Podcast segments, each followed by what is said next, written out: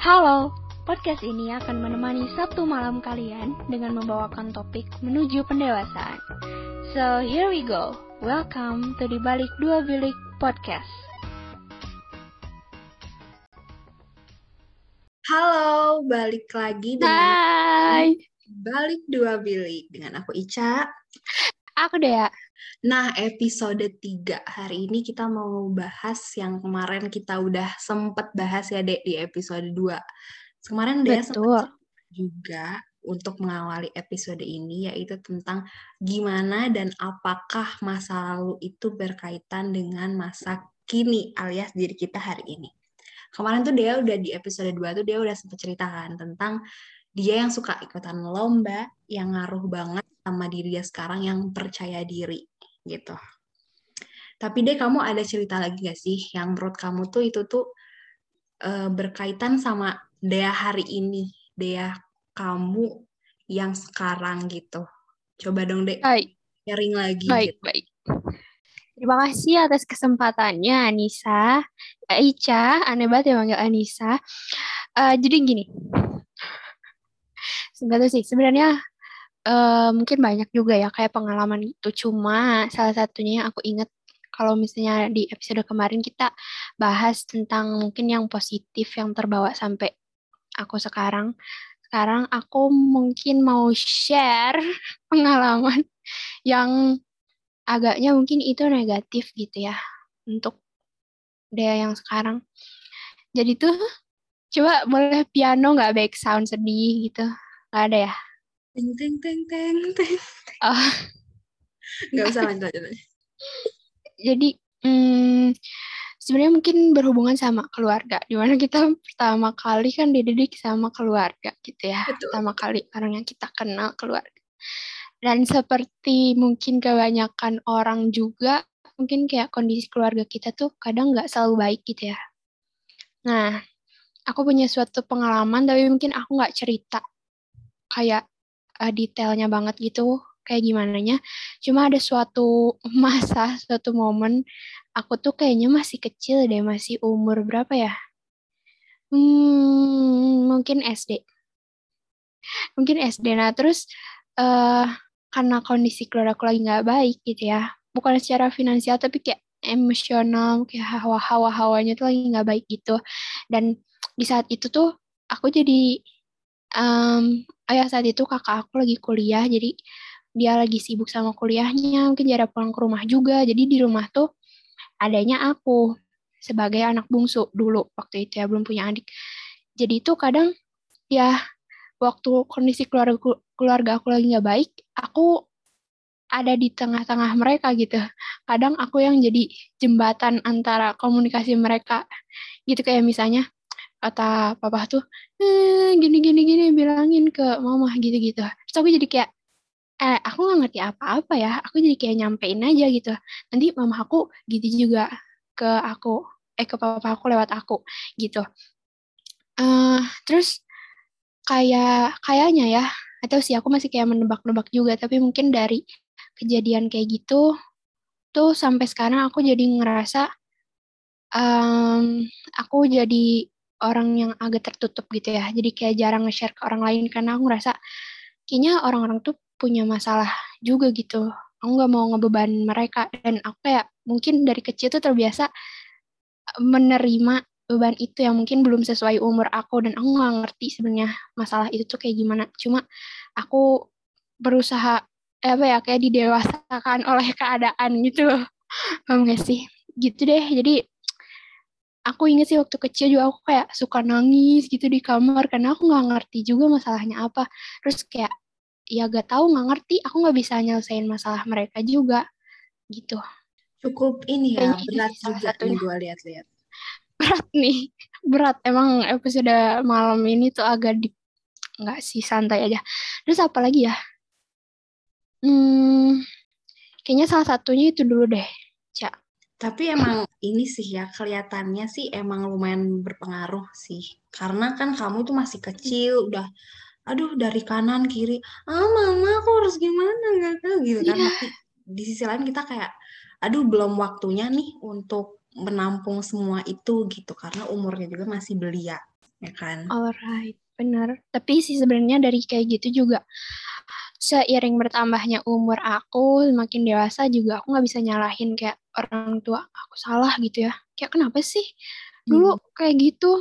Gara-gara mereka nih aku jadi kayak gini gitu ya kan, nggak juga, tapi aku jadi sadar kalau jadi orang tua tuh berarti berat ya, kayak kita nggak bisa nih nanti kayak nunjukin misalnya lagi ada apa-apa, lagi ada problem tuh di depan anak gitu. JL kayak udah mau nikah nih besoknya.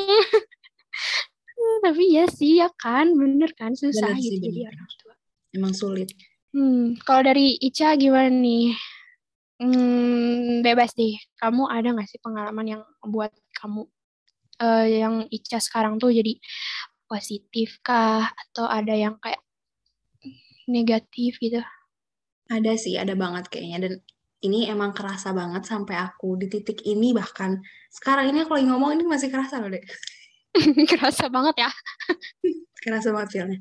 Jadi ini secara garis besar aja ya, aku tuh ngerasa dari dulu tuh emang, mungkin karena aku emang anak terakhir, dan juga cewek satu-satunya, itu tuh kayak membuat orang tua aku tuh, kayak ngerasa, ini ya kebayang lah, anak terakhir cewek gimana nggak harus diprotek banget gitu kan, ngerti lah aku.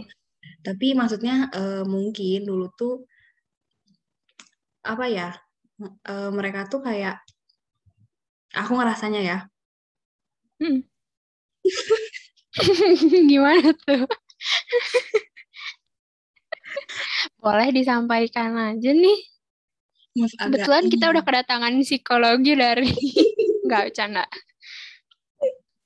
Ya aku tuh kayak ngerasanya tuh tidak dibiarkan secara bebas untuk nge-explore lingkungan, maksudnya maksudnya tuh kayak inisiatif atau kayak kemandiriannya gitu loh. Jadi kayak dibatasin, ngerti Kak? Maksudnya kayak jangan gitu. Jadi nggak dibiarin, kan banyak anak kecil kan pasti kan kayak mau ke sini, mau ke sana, terus juga kayak pengen ya explore dunianya pada saat itu. Paham. Ya mungkin karena aku dulu ya tanda kutip di protek banget gitu, mungkin ya paham lah, orang tua juga pasti nggak mau kan anaknya kenapa-kenapa. Jadinya itu tuh sampai sekarang kayak bikin kurang percaya diri karena nggak dibiarin eksplor gitu kan, ngerti kan maksudnya? Terlalu banyak dilarang gitu ya.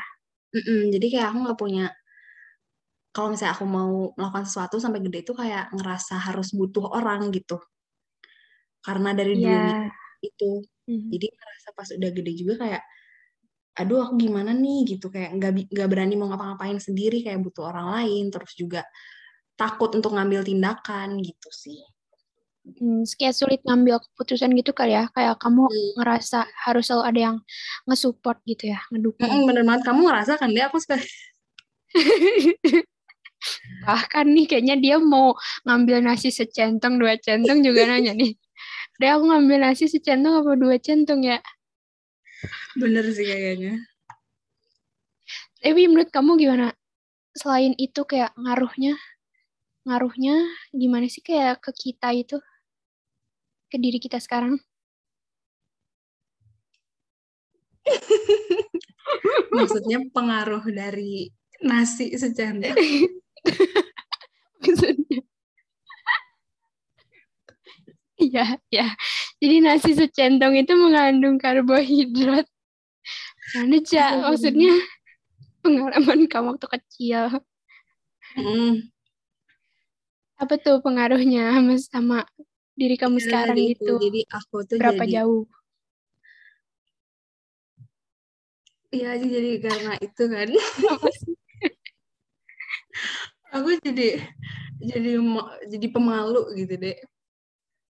Iya, sampai sekarang bahkan itu.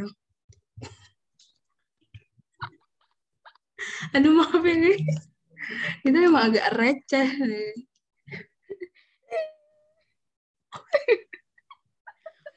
Nah, ternyata juga nih, aku sampai sekarang tuh pemalu nih ya kan.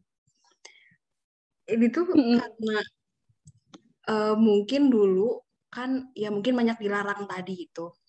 Jadi perilaku sosial gitu kan, atau kemampuan sosialisasi itu jadi terhambat. Karena ketika aku mau inisiatif eksplorisasi sebagai bocil itu tuh di ini kan diproteksi gitu kan. Nah, ini tuh kenapa sih sebenarnya tuh sifat kenapa tuh? Secara umum sebenarnya sifat pemalu tuh kalau dari gimana sih deh ulang. Aku jadi nggak konsen nih banyak ketawa. Nggak, dari aku sendiri kan pengalaman aku dari pemalu itu kan kalau aku nih ya, dari orang tua yang seperti itu yang dari awalnya sudah memproteksi aku dan juga kurang percaya pada aku untuk mengeksplor lingkungan gitu kan. Tapi secara umum nih ya, sebenarnya tuh malu tuh wajar nih. Secara teoretis gitu ya, malu itu sebenarnya wajar. Terutama di usia 5-6 bulan, gitu kan, atau nanti muncul lagi gimana nih bayi 5-6 bulan tuh malu apa ya kayak aduh malu ngompol lu capek banget gimana ya maksudnya kan masih bayi masih malu gitu kan 2 tahun masih malu masih di depan mamahnya segala macam malu itu menjadi tidak wajar ketika sudah seusia aku masih pemalu ngumpet di depan mamanya itu nggak wajar dong ya. Iya. Nah, benar. Ternyata kayak rasa malu itu seperti sulit komunikasi, terus juga sulit untuk ketemu orang baru itu disebabkan banyak hal selain dari tadi ya. Salah satu penyebabnya itu dari orang tua yang overproteksi tadi ini relate sama aku. Jadi kalau misalnya orang tua kayak over dalam protect anaknya, itu bikin anaknya jadi nggak pernah berada dalam lingkungan baru, ngerti kan maksudnya. Jadi karena kayak terlalu diprotek banget gitu kan, jadi ngerasa dia di situ aja lingkungannya. Jadi dia tuh nggak ngerasa ada kehidupan baru nih di hidup aku. Dan gedenya berpengaruh sama kalau misalnya dia lingkungan baru kayak, aduh gimana nih cara gue beradaptasi di sini, nggak bisa gitu. Jadi dia jatuhnya sulit adaptasi gitu ya, karena udah nyaman di circle-nya dia itu, lingkungan dia ya. Betul. Terus alasan lain kenapa kita bisa, seorang anak itu bisa pemalu, dia juga karena terlalu diprotek tadi, dia tuh jadi ngerasa gak aman kalau misalnya dia berinteraksi dengan orang lain, orang baru gitu. Ada lagi gak tuh, Ca? Apa? Pemalu ini? Ada lagi, kenapa anak tuh bisa pemalu karena orang tuanya tuh misalnya terlalu banyak ngekritik. Kayak misalnya anaknya ngapain langsung dikritik gitu. Misalnya dia ngapain lagi main terus dikasih terus kayak ngelakuin sesuatu yang salah, misalnya numpain sesuatu lagi main terus kayak dikritik, dimarahin, diberikan respon negatif sama orang tuanya. Itu juga bikin dia jadi aduh, aku salah nih gitu. Dan bikin dia jadi malu untuk bertindak. Sebenarnya kesalahan kayak gitu apalagi masih anak kecil yang masih kecil gitu ya 2 tahun 3 tahun itu masih nggak apa-apa banget loh, jangan terlalu keras gitu ya buat ya biarin dia nge-explore gitu ya, dia biarin aja gitu, dia tahu kalau itu salah kalau itu benar, biarin dia adaptasi sendiri gitu. Betul. Tapi benar juga sih kayak kata orang kalau kita anak kecil tuh kayak ibarat selembar kertas putih gitu loh. Jadi kayak yang dicoret tuh bisa aja berbekas gitu sampai dewasa, yang ada yang nggak hilang mungkin bisa sebagian. Itu karena pentingnya kita berdamai dengan inner child kita atau kayak masa lalu, masa kecil kita gitu. Supaya nggak berdampak sama kita yang sekarang gitu. Misalnya tadi negatifnya aku jadi sering memendam gitu, jarang cerita kalau ada sesuatu.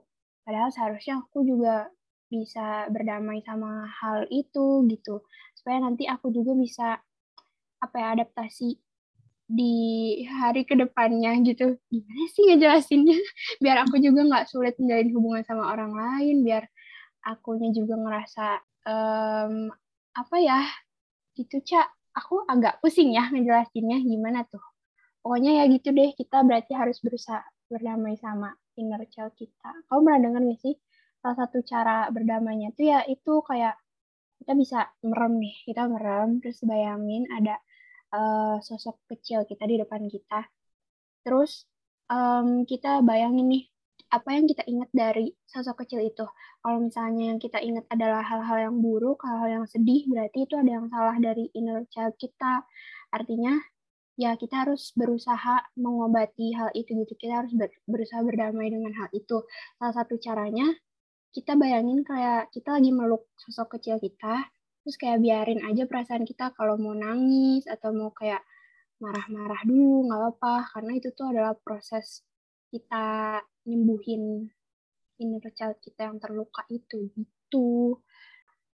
Bisa ya ternyata kita menyembuhkan diri kita di masa lalu dengan proses itu ya. Betul. Cobain ya guys. Yang benar sih. Aku juga nih baca dari teori oleh Karen Horney. Ternyata tuh emang ini kalau misalnya tadi kan kamu berasa namanya tuh inner child ya. Kalau Horney bilang itu tuh ada yang namanya adverse childhood, di mana pengalaman masa kecil itu berpotensi memunculkan banyak masalah dengan lingkungan sekitarnya yang akhirnya tuh ngaruh sama perkembangan individu. Jadi benar ternyata pengalaman masa kecil tuh emang ngaruh gitu loh sama kita nanti di gedenya kayak gimana. Yeah. Dan lingkungan itu membantu perkembangan anak itu untuk berkembang secara sehat. Makanya perlu pola asuh yang baik, lingkungan sosial yang baik, itu ngaruh banget sama kita dalam berkembang sampai sekarang. Sekarang kita masih dalam proses perkembangan kan? Dan berarti kita juga dari sekarang harus mulai sadar gitu ya, apa yang salah dari diri kita sebelumnya. Supaya kita bisa mempelajari, itu mengubah, berdamai juga gitu. Terakhir nih, Ca, ada nggak pesan buat teman-teman yang lagi dengar podcast kita? Boleh sih, jadi kalau ada kata aku nih ya, kita ngomong kayak gini bukannya maksudnya untuk nyalahin orang tua gitu ya. Enggak. Betul. Mereka kan pertama kali menjadi orang tua, kita juga pertama kali menjadi anak. Jadi keduanya harus saling berrelasi, komunikasi gitu ya. Oleh karena itu, menurut aku teman-teman yang nanti akan menjadi orang tua kelak, itu belajar deh gimana sih gitu.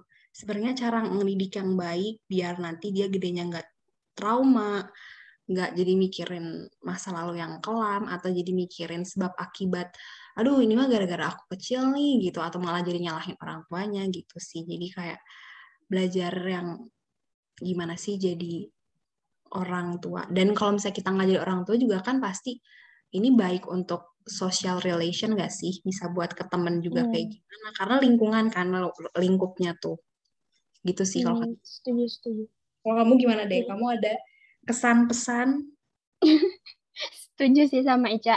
Paling aku isi nambahin juga kalau sebisa mungkin kita sadari dulu itu kayak yang udah tadi aku bilang, sadari supaya si masa lalu kita itu nggak kebawa ke orang lain gitu. Misalnya kita gampang emosian, jadi kita ke orang lain gampang emosian gitu.